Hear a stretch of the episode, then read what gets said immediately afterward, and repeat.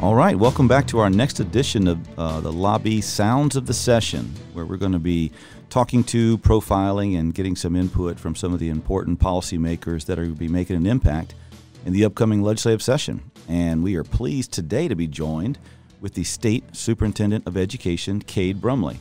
Um, for those that don't know Cade, he's been on the job, geez, about the same time we've been in the pandemic, unfortunately, about a year and a half, if I had to guess, two years.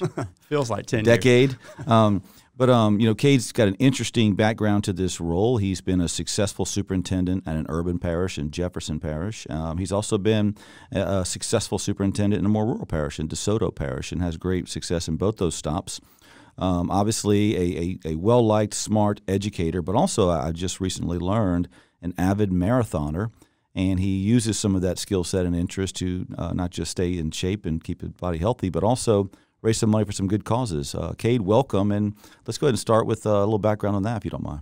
Yeah, thanks for uh, having me. Look forward to the conversation. I am a slow marathoner, but but don't dare call me a jogger. I am a runner, my friend. So, what is the difference? If you are a running person, if I called you a jogger, what what is that? I think that's just insensitive to call me a, a jogger. So, no matter how slow I am, I'm I'm always going to be a runner. We'll call you. How about a sprinter? Is that better? Is that, is that, that would be insen- insensitive to people who actually were sprinters. All right. Well, we'll go with marathoner. We'll just stick That'll with what work. we know. That'll work. Unfortunately, with with COVID, like everything else, that you know, you, you really don't have have a space for marathons right now. Yeah. Um, hopefully, some of that's coming back. I just participated in the uh, Baton Rouge or Louisiana half a couple of weeks ago, and that was my first event in you know probably over a year.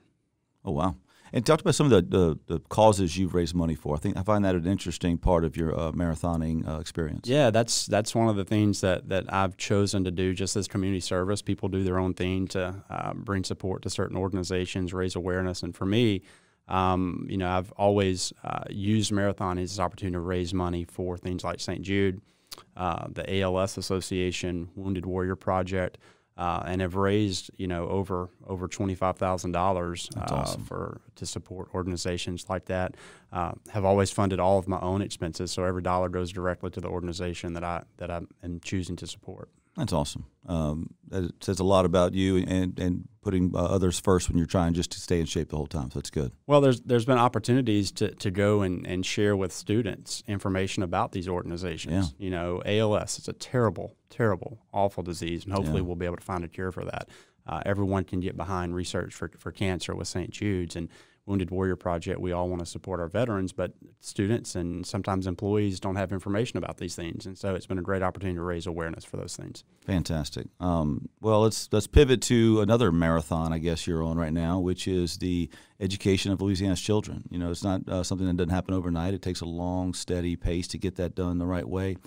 Um, let's get right into I think the issue that's on most people's minds. I mean, obviously, the last year and a half has been very challenging.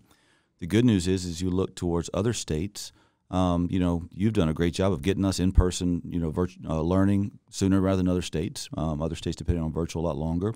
So there is some good stories to tell, but we know there's going to be some learning loss. Well, walk a little bit about how you see that issue and what are some of the steps you think Louisiana as a state and your department can take to try to um, address that learning loss as much as possible. Well, you know, the CDC put out guidance a few weeks back on how to open a school. And uh, what was really affirming to us is seeing that it looks like they copied our playbook. you know, we, we put out guidance last summer on the, the way to safely reopen schools in concert with our medical experts. And uh, in fact, last week, American Enterprise Institute, which I shared with you, which is Yeah. a, you know certainly a conservative organization, That's right. um, said that Louisiana had the eighth most aggressive uh, school reopening plan in the nation. Yeah, those And- rankings were impressive. Yeah, and we and we had the fifth greatest percentage of our kids who were in daily face-to-face instruction. And today across our state, we have over seventy percent of kids in, in face-to-face instruction, which I think is good. Um, but also, we've come a long way in terms of virtual instruction. You know, we we finally have more devices than kids in our state. Uh, we have uh, we're in a better position to be able to offer instruction virtually. But for me, as I've said from the beginning, there's not a substitute for face-to-face instruction, and so that's where we want to be as much as we possibly can be, um, if we can safely do that. Now, your question is learning recovery, and you know we're not we're not certain exactly what that loss may look like, uh, but we feel like we're going to be in a better position than many other states around this. Uh, this is one of the reasons why we've indicated that you know going ahead and going through with our state assessment series this spring is going to be really important. uh, the LEAP test uh, in, specifically because we haven't had those in about two years, and so it's it's really our only way in a in a real uh, standardized environment for us to know where our kids are, uh, and I think that's really important. I think it's also important that our public knows where our kids are. Um, because if we don't know, then we can't make policy decisions around that. We can't make resource allocation decisions. Um, and first and foremost, we can't make um, instructional decisions. So it's really important that we, we have that uh, and we know where our kids are. And I want to commend you and the BESE members for making that decision, for, for the seeing the need to go forward to do assessments right now um, I think we, whether you're a family, whether you're a parent, whether you're a policymaker, needs to know the state of existence. And look, maybe those assessments will show good news. Maybe the loss isn't there or, or, or is less than we than we think. But we have to prepare for the worst, right? Uh, and so that's what we're, we're hoping to to not see it, but be prepared if it does show. Yeah, and I, I think we have done a good job, and our, our board has done a good job of making reasonable flexibilities along the way. Mm-hmm. Uh, so, for instance, even with things like teacher observation, you know, law requires you to have two in a year.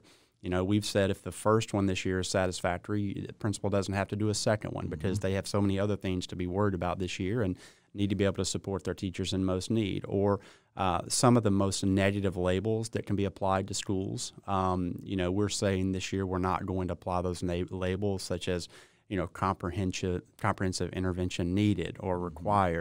Um, we've also made some flexibilities around seniors for this year. So I think that our board has done a really good job of making reasonable flexibilities um, ac- across the year, but at the same time, they have supported uh, the idea that our kids need to test, and I appreciate that. And I further appreciate the idea that we need a public reporting of that. Yeah, and I, from what I've heard from others, everyone understands the need for some temporary flexibility uh, in, some of the impact of that. But very glad that information is getting out there. So let's talk about the uh, the the adult side of the equation, the faculty. Um, you know, um, what is your what what is you, how do you assess the state of those inside the school system that have been working through this last year? Um, and one side part of that question, you know, vaccine rollout is starting all across the state. What are you seeing and hearing from local schools as well uh, as whether are, are, teachers getting the vaccine? Are they interested? Or they're still trying to get comfortable with it? What, what's your what's your assessment there? Yeah, so I mean, education is a, is a passionate topic, and, and Louisiana education has often put people in different corners of the room based based on their beliefs. And what I can say about this year, more than anything that's eh, really inspiring to me, is that we have been able, as an educational community across the state, is to you know keep it between the lines and keep it moving forward. And you look at other states and other cities, and, and they're not doing that. And we've managed to do that. So I, I think our teachers and our leaders have, have put themselves uh, in a really good light across the state this year for their willingness to, to go back to work, uh, to be there for their kids. Uh, and I'm thankful for that. We, you know, we also advocated very early on um, for vaccine access for individuals in early child care centers, birth to four, but also our pre-K 12 community. Um, we saw about 35 to 45 percent of our um, educators early on who desired access to the vaccine, but as some of the hesitancy wanes on that, we're seeing more of our educators who are wanting access to the vaccine. Well, that's good. Um, and, and we're partnering for editorial note, I guess you'd say. We're partnering with the Department of Health right now to try to um, encourage folks to take a good look, get educated on that, and make a smart decision, but hopefully see the value in, in getting vaccinated so we can get herd immunity and get our economy open uh, as soon as we can. One other side note, you, you mentioned getting back in earlier as compared to other states. Uh, just this weekend, we had uh, some friends from D.C. come in and visit us that we haven't seen in years, and their son is looking at LSU, so he's touring LSU today. And they told us that they live in Virginia and they just went back to in person instruction under two weeks ago. Yeah. So the entire time they've been home virtual. And if you're a working parent trying to you know juggle all that, it's a huge challenge. And they kind of told us some of those challenges. So again, kudos for, for making it a priority to get back in the classroom as soon as possible. Yeah, the, the other side of that, and this is what many people don't realize about our agency. You know, most people think of us and they think K 12. We actually oversee, you know, uh, birth through 12. So we, right. we're responsible for oversight over all the early child care centers across the state. And at the height of the pandemic, we only had 27% of those open. So March or April, we had about 27% of early child care centers open. And, you know, if, if they're not open, the economy stalls out because right. families can't go back to work. Uh, they have to have a place for their child. And so as of today, we have 99% of those centers across the state open, and that's over a 1,000 centers. Well, that's huge for those children. Also, the parents who oftentimes use that as a way to get to work uh, and be able to juggle their lifestyle. So that, that's great to hear. Let's talk about early education. Obviously, it's going to be a hot topic this session. There's a lot of ideas on how best to support it. I think it's, it's um, you know whether it's it's in the policy aspect, but also in the funding aspect. You know, what's your thoughts on I guess where you see the legislative session going, but also what, what do you think is the biggest need and opportunity to make sure early education uh, even hits that next level here in Louisiana? Yeah, well, for me, I've, I've consistently shared that I think that you know early childhood education, birth to four, is the greatest educational challenge of our generation. Now, how we solve that certainly up to debate, and different people have different opinions on how to solve that. But you know, right now across Louisiana, only 40% of kids come to school on day one with the skills necessary to be successful. 40%. That's an um, amazing um, so, stat. You yeah. know, I want people to, to hear that 40% of kids in Louisiana show up on day one in kindergarten. That's right. Wow. With the base, and, and, whenever you're looking at some of our most impoverished communities, you know, we have 90% of kids who are showing up on day one that aren't ready with those basic skills to be successful uh, on day one. And so, you know, uh, this is this is a space, birth to four, where we we have to think through this, and, and we have to make sure that we have access to seats, uh, and we have to make sure that those are quality seats. So, you know, we have to be walking and chewing gum at the same time.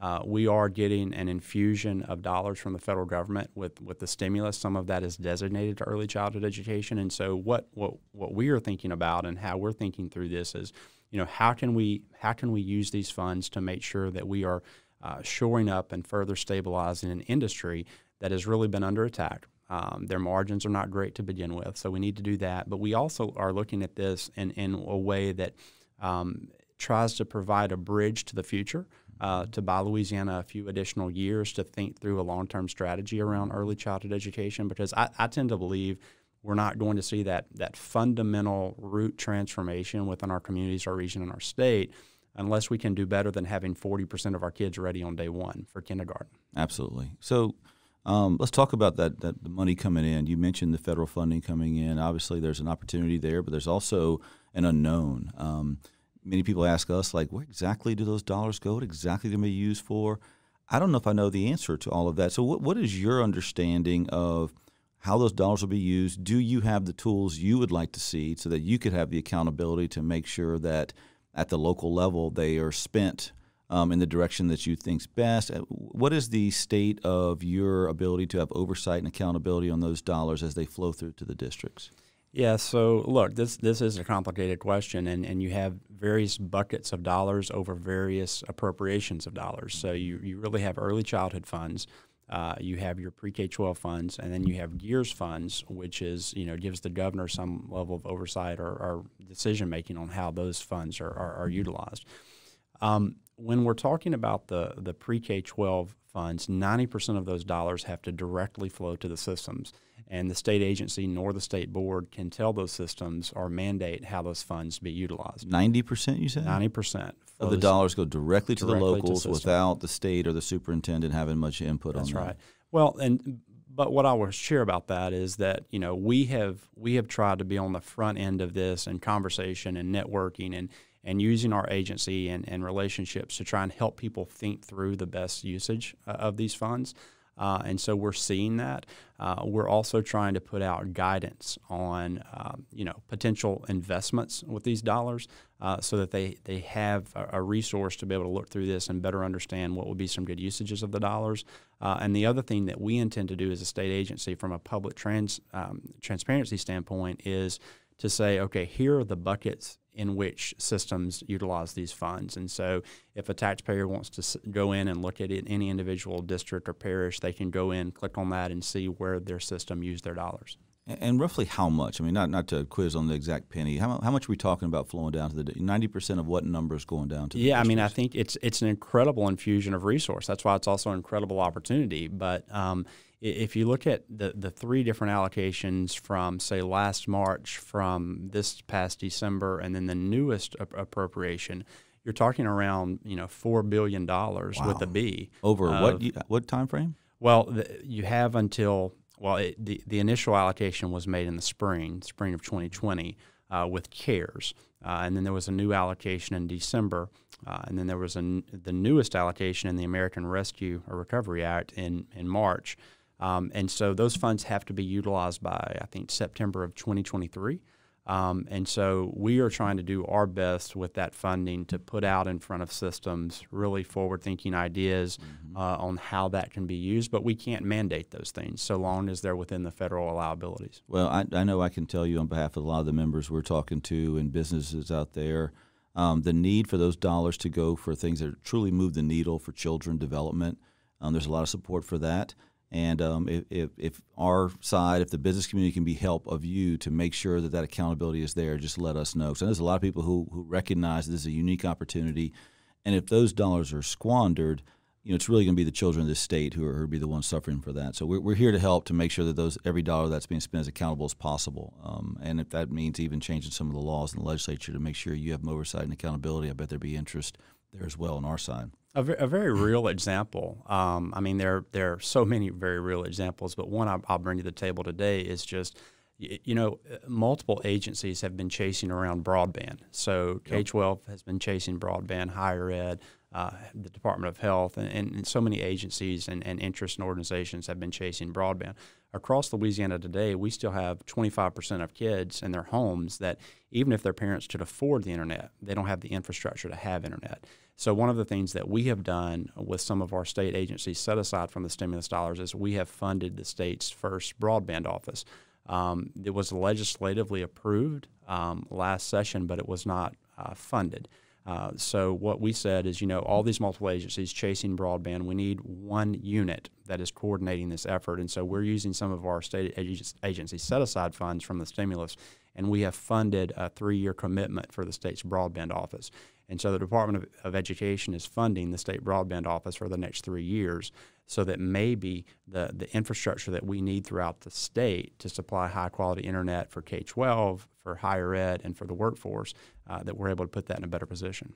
And is that the same office that Veneeth is coming in and run? Okay, that's right. So that, Veneeth's office, we're funding that office. Okay, well, Veneeth is a, a, a, person that we know well and has a, a, good track record of working with everyone to get the job done. So that that's a good development. That sounds like, and if it's focused on education, I think that's critical. You know, if, if we're going to be you know finding the gaps in our broadband development and finding ways to, to move the needle, you want to prioritize those students that are trying to learn remotely uh, as a way to do it. That's fantastic. An- another example that's really um, relevant right now is just thinking through summer programming.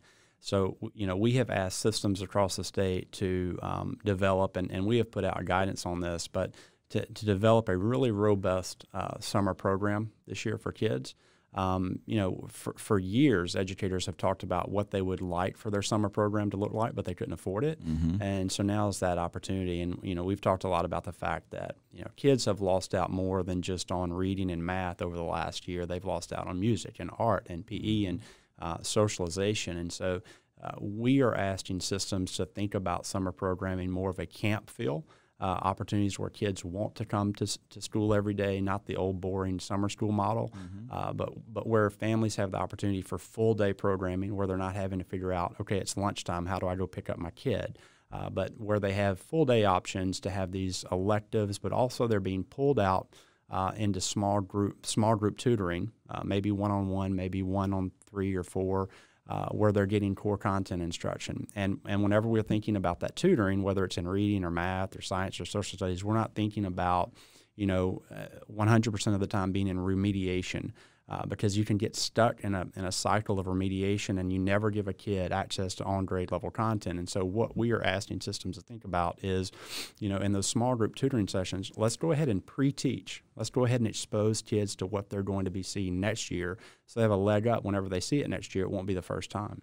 Well, I, I notice uh, as you describe a lot of these, you know, wise initiatives, there's the word asking and encouraging in there because, you know, at the end of the day, local districts have to be make local decisions, and, and they have to be led by local strong leaders. Um, but but just know it, it's critical that you know you, you, know you have the bully pulpit. You have folks out there who want to help with that. We need to make sure that, that smart local decisions are being made by adults at the local level because there's tremendous opportunity. There's good programs in the pipeline. There's plenty of money coming through. The excuse train is kind of running out. And so um, it's imperative that local leaders step up and, and, and, and lead by example um, um, when this opportunity let's walk on another end of the spectrum. We've talked a lot about early ed and all that, but I know um, uh, fast forward uh, has been a huge issue that you brought up. You've rightly recognized at the end of the high school career, you've got students who are in the junior, senior level, and they've got capacity for additional classes that, that can prepare them for the workforce or for college. Walk through how that's going from your perspective.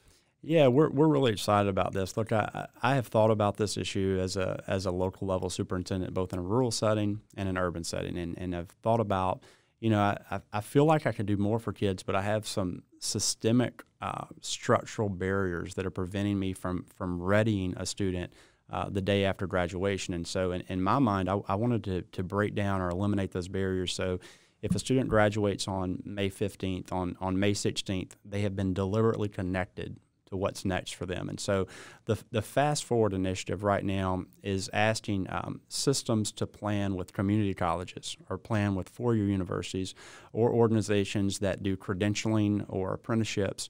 And it's saying everything that happens during that junior and senior year of high school um, that presently happens, it, it doesn't have to happen. And it can be replaced with something else. So the idea would be you know, here in, in Baton Rouge, for instance, you may have a partnership with the East Baton Rouge school system and, you know, Baton Rouge Community College, and they might say junior and senior year is actually going to be the coursework of an associate's degree. And so that student would, would graduate on May 15th and they would be duly degreed, uh, both with that high school degree and that associate's degree where they could go to work. Or it might be those first two years of a four year university, or, or it could be something completely outside the box and it could be maybe year one and year two of an apprenticeship in a in a skills in a skills craft.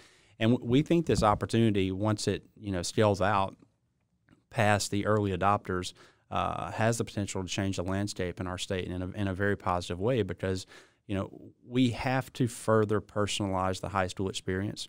We have to be deliberate in thinking about what does the day after graduation look like for a student and have we prepared them for that really i mean we, we can offer them four, four years worth of courses, but if we really prepared them for what does the day after graduation look like, and, and that's what we're trying to do with this opportunity. And it, it's it's going to to take pushing up against some of the status quo opportunities that have happened in the past to think about more 21st century opportunities uh, for these students. Well, we are joined here today in the Lamar Advertising Studios by Jalen, who's a Cristo Rey senior, who pretty soon will be having some of those same decisions waiting for her. What's next after high school? So maybe we'll talk to her at a future recording and see what her ideas are on that. But putting those options out there, opening the eyes of, of students in that late high school career. I know, you know, many of us when we when we were younger, you leave high school, you went to college, basically you showed up on day one and say, "Now what do I do? Now I'm here." we can start that dialogue and that training and, and that curriculum earlier in high school so they make sort of more informed decisions for the next steps. I think it's better for the families and better for our local economy. So we've covered a lot of ground here, and so I don't want to keep you too long. I know you're busy. Your schedule is busy. So let's end with kind of this last lighthearted question. We started with um, your marathoning experience, and you're, you're an avid marathoner. So every marathon, I'm assuming, has a pretty robust play mix that they use whenever they, they're, they're running down the road. So what is on the Cade Brumley play mix? And like, give me a couple examples. Like, you know, you're trying to keep your pace steady, so you want something kind of easy, but then you're dragging, so you need something to kind of get you going and really get your energy going. So, give me a couple examples of what you got on the Cade Brumley marathoning play mix. well, you know, I, that's that's funny. Um, I wasn't prepared. Um, well, that's why I asked I, it because I, I figured you would. Yeah, no, I'm I'm I really have an eclectic play mix. All like right, I, let's go there. I'll go I'll go from anything from like some type of old school gospel, yeah, uh, to right. some type of rock, to some type of you know 1960s 70 country country western song. So really, I, I, I love most all types of music, and on any given day, it can be any different thing that I want to listen to. I guess if you're running for three or four hours at a time, you got to have a lot in the play mix because you cover a lot of musical ground. So I'll let you get away with that dodge this time. But look, thanks for coming in. Um, thanks for what you're doing each and every day. And look, it's a, it's a challenge, but there's a lot of opportunities here right now in the state of education. And so we, we appreciate you there. And um, enjoy the next uh, jog. Yeah, thanks so much. thanks for having me. All right, take care.